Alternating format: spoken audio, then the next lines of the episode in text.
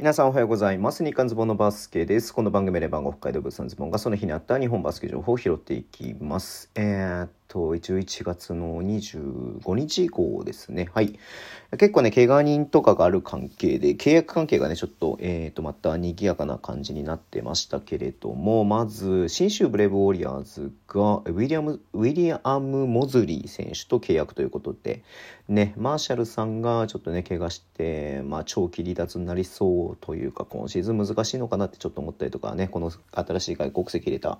関係を考えるとね、うん、と思って、いってんですけれども2 m 3センチのセンターでね、まあ、ちょっと映像とかスタッツを見る限り、えー、とスリーポイントはなくて本当インサイド強いっていう感じの選手かな。ペリメーターちょっと打ったりとかしてる映像ありましたけれども、うん。まあ、でもやっぱディフェンスに一番期待してるのかなっていうところでありますのでめちゃくちゃ得点力があるとかめちゃめちゃリバウンド取るとかいうわけじゃなさそうですけれども、えー、でもまあディフェンスがしっかりできるってことは多分信州の絶対条件だと思うので、まあ、そういったところではまあ、えー、と理にかなったというか、えーと、そういうね選手を獲得したのかなというふうに思っております。はい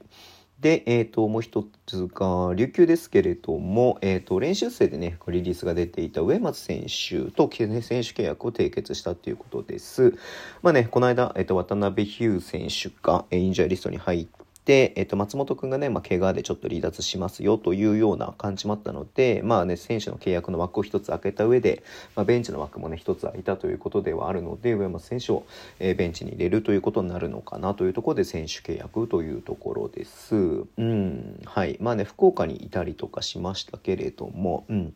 まだね、えっと、実際に、こう、どう、ね、ゲームレベルでどれだけできるか分かりませんけれども、はい。えー、まあまあ、経験としてね、こう、ベンチに入るってことは大きいことだなというのを思っております。はい。えー、で、結構ね、これびっくりというか、はい、えー、っと、LJ ピークですよ。えー、ね、えー、と、茨城ロボッツを、えー、対談になって、ね、えー、っていうところで、まあ、宇都宮に行くんじゃないか、みたいな話をね、されてましたが、長崎ベルカーですね、契約合意ということです。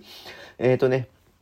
パブラ・アギラールが、はい、インジャーリストに入っているっていうこともありまして、えっ、ー、と、まあ、外国籍の枠が一つ空いてるっていうところで、LJ ピークに白羽の矢が立った。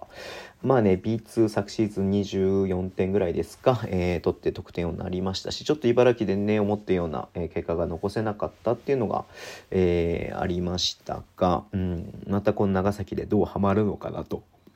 特にまあマット・ボンズ、えー、ギブス、まあ、ギブスなんか一緒にやってますからね、1年間ね。まあちょっとどうなってくるのかなっていうのはすごく楽しみではありますね。はい。